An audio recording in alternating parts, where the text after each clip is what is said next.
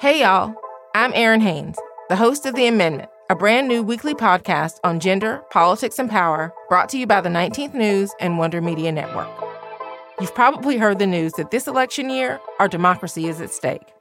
On The Amendment, I'm breaking down what that actually means, specifically for the marginalized folks who depend on our democracy the most.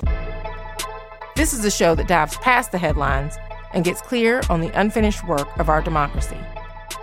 Listen to the amendment now, wherever you get your podcasts. In our investigation of the caregiving crisis, we've focused a lot on conservatives social conservatives, economic conservatives, and the political alliances that have blocked investments in childcare again and again. It's easy to point a finger in that direction, to place the blame for our current situation solely on their shoulders. But that's not the whole story. Last season, we talked about the racism of the suffragist movement, how white suffragists turned their backs on their black peers after securing the vote for themselves, and how that decision has rippled across generations of feminism. I think Professor Treva Lindsey, who you may remember as a guest from last season, put it best. Without actually reckoning with how, in particular, white women have contributed to, perpetuated, or been complicit with white supremacy and have not grappled with white privilege, you see that that shows up in fragile solidarities that are easily broken. So today, we're going to do some reckoning. And we're going to explore how white women, specifically white feminists, actually played a role in preventing universal childcare from becoming a reality. I'm Julie Kohler, and this is White Picket Fence. This season, we're exploring our country's caregiving crisis and the ideologies about race, gender, families, the economy, and yes, white women that have blocked public investments in care and led us to a point where so many of us are cracking.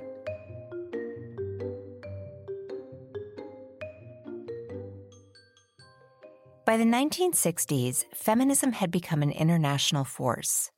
Women were tired and angry and deeply frustrated. Well, the main demand, of course, is equal equal rights. Equal rights to have a job, to have respect, to not be viewed as a piece of meat. Today, the National Woman's Party lobbies for the 26th Amendment to guarantee women equal rights under the law. That amendment would make women people in a legal sense for the first time. The second wave feminist movement of the 60s and 70s was multiracial. Many black women and other women of color were instrumental in creating an intersectional vision of women's liberation. But many feminist organizations of the era were led by middle class white women, and consequently, their priorities often reflected their experiences and their interests. Remember the nuclear family? And how it didn't actually work very well for a lot of the people in it?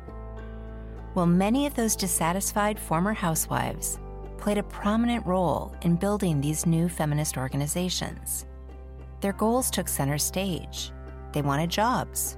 They wanted financial independence. They wanted a right to pursue their ambitions and to assume other identities beyond wife and mother.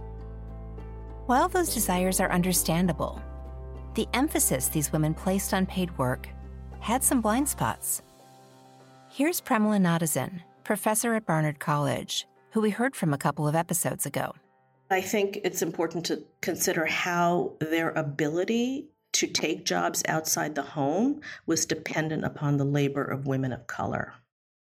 In other words, all of those homemaking responsibilities didn't just go away. And by focusing on a woman's right to enter professional spaces, a lot of feminists not only perpetuated a system in which women of color were confined to these low paid sectors, they even insulted such work explicitly.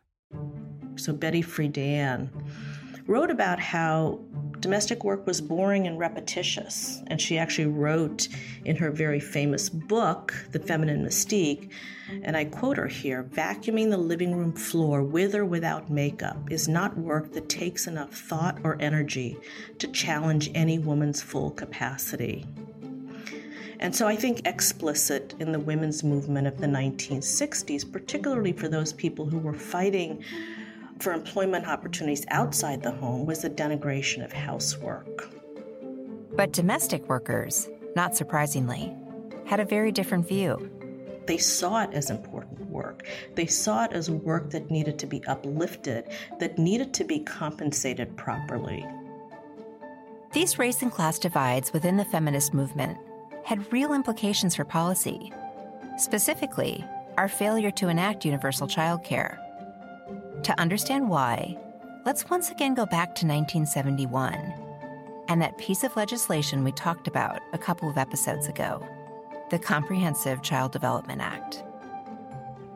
In that episode, we focused on President Nixon, who vetoed the bill, Pat Buchanan, who encouraged him to do so, and the anti feminist, conservative grassroots movement that eventually took hold of the GOP. But that wasn't the whole story. Most popular and academic accounts of the veto of the, the Comprehensive Development Act blame the failure on this new powerful strand of pro family Christian activism. Um, the story is actually more complicated than that because they couldn't have gotten away with dismantling it if that ground wasn't also ceded. That's Anna Danziger Halperin, a historian of childhood, gender, and social policy. There was a very broad coalition um, of advocacy organizations that had been promoting the CDA.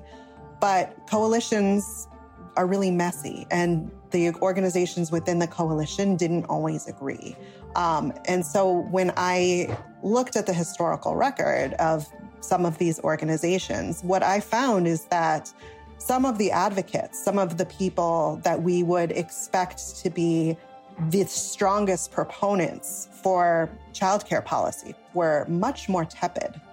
In other words, some feminist organizations didn't fight as hard for this landmark bill as we might expect. To understand that and the role that race and class played in these advocacy fights, it's important to look at two feminist organizations that both, in theory, wanted childcare in this country the National Organization for Women and the National Welfare Rights Organization. The National Organization for Women, or NOW, was one of the most prominent feminist organizations at the time. Welcome to the kind of woman power that sustained our grandmothers for 72 years in their struggle to get the right to vote. Welcome to the new wave of feminism. Welcome to each other. Welcome home. It was also new, having been founded just five years earlier, in 1966.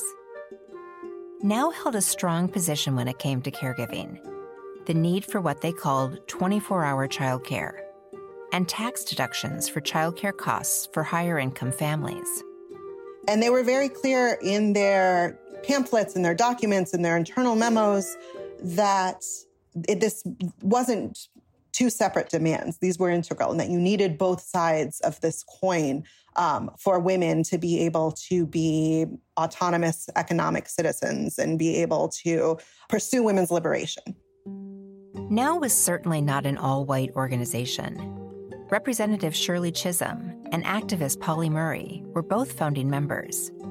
But white middle class women did comprise a great deal of NOW's base and the volunteer leadership that played a big role in the organization's work.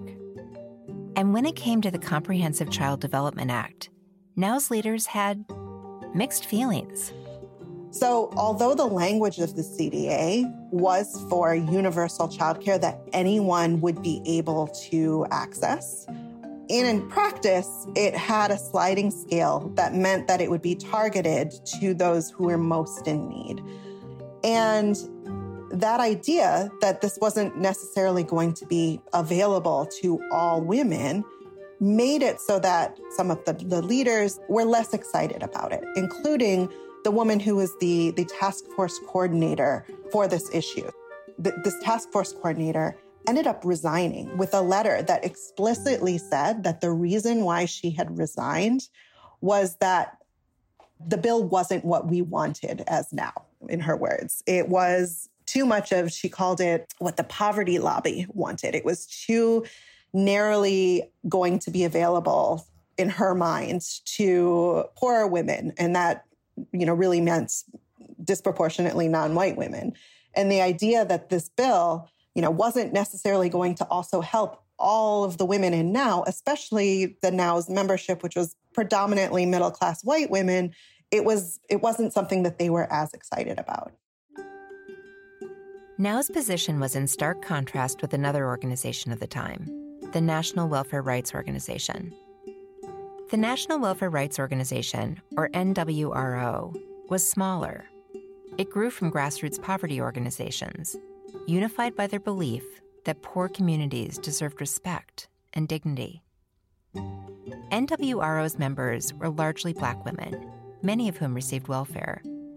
And its leader, Johnnie Tillmon, saw racial and economic justice as core feminist issues. Tillmon called for women's work to be recognized as real work. She called for women to be paid a living wage for child rearing and housekeeping.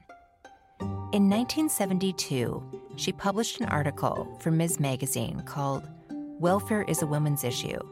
In it, she wrote, Maybe we poor welfare women will really liberate women in this country as far as I'm concerned, the ladies of NWRO are the frontline troops of women's freedom. Both because we have so few illusions and because our issues are so important to all women the right to a living wage for women's work, the right to life itself. Tillmon's organization, however, also disagreed with parts of the bill. NWRO was very worried about public policies that would force any welfare recipients to work when they didn't want to. And this is part of a, a, different push in policy at the time for welfare reform that was trying to reduce uh, the number of recipients receiving aid by forcing mothers into paid employment. They did support the idea of universal high quality childcare, although they didn't like the idea that those services could be targeted to poor families. They worried that if services were targeted, it would lead to stigmatization, which is in fact what, what has happened with most of our federal child care policies that are providing direct services. They become stigmatized because if they're not available to everybody, um, it's not seen as an entitlement and it's seen as a handout. So NWRO supported the idea of a universal kind of approach to childcare that wouldn't differentiate between the needs of poor children and more wealthy children, that wouldn't differentiate between the needs of, of children by race. So you had two organizations with vastly different membership bases, but a shared goal universal childcare. They actually shared some of the same concerns about targeting childcare assistance to poor women. But the NWRO was ultimately more supportive of the Comprehensive Child Development Act than NOW. It's possible to think about these tensions as just part of the game when it comes to advocacy. Even in the best of circumstances, coalitions can be messy and complicated, and even people who agree on goals often disagree on strategy. But the dynamics that we saw in 1971, and in particular, NOW's decision to offer lukewarm support, reflected broader divisions in feminism. They showed whose interests were centered, what rights were prioritized, how equality was defined. In popular terms, we could talk about the divide as the difference between career feminism and care feminism. But those labels obscure race and class dynamics. What we saw in the childcare fight was the difference between white feminism and intersectional feminism. In other words, a feminism that fights against gender, race, and class based oppression. That divide had real implications for childcare in this country.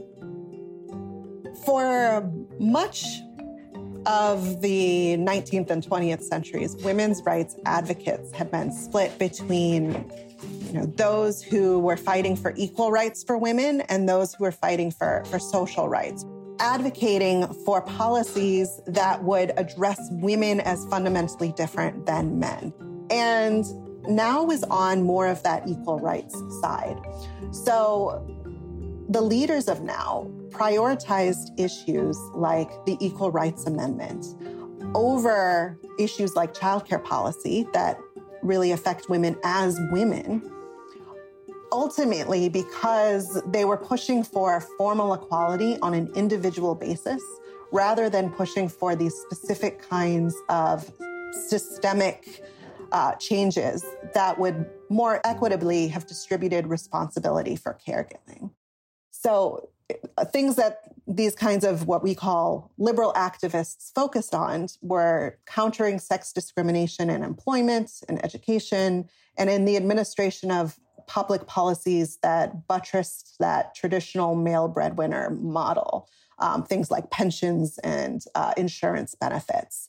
And so NOW was really more focused on that, changing the law to be neutral about gender um, rather than thinking about the ways that the law and that policy could support women's fundamentally different needs.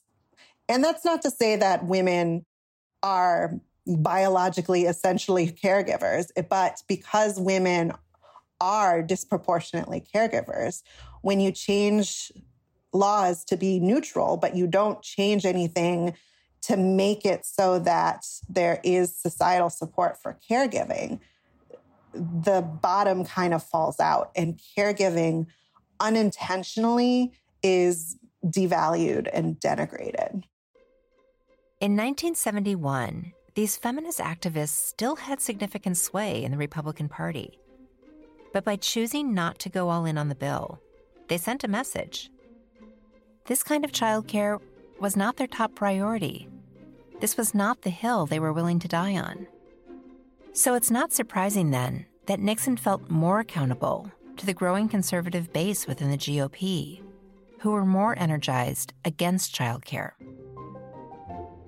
NOW's unwillingness to fight hard for the Child Development Act changed the political calculus.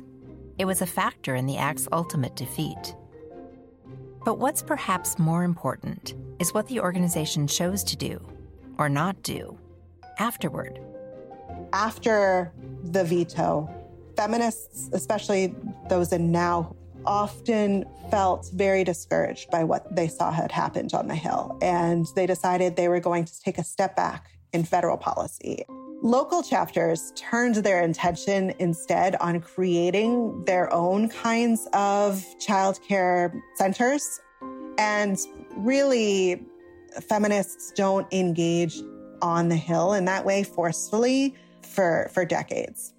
And instead, those organizations are, are really focusing on equal rights and challenging gender stereotypes um, and sex discrimination, which is extremely important, but it doesn't necessarily change the way that caregiving happens in daily life for so many families. So, as feminists turn their attention to these issues of, you know, making sure that the, the law and social policy has this language of gender neutrality and gender equality, they really ceded this discourse of family values to conservatives. They're mostly focusing on women's freedom to compete in the marketplace as individuals um, rather than these issues uh, of caregiving and that you know unintentionally perhaps denigrates the ways that we we think about care. The neoliberal paradigm that we talked about last episode even pervaded the women's rights movement and gave way to a kind of market focused career feminism. Any serious attempt to get national child care evaporated. And sure maybe it's because some feminist leaders got discouraged and thought they could better affect change at the local level. But it's also because care feminism took a back seat. The accomplishments of career feminism were more public, more newsworthy.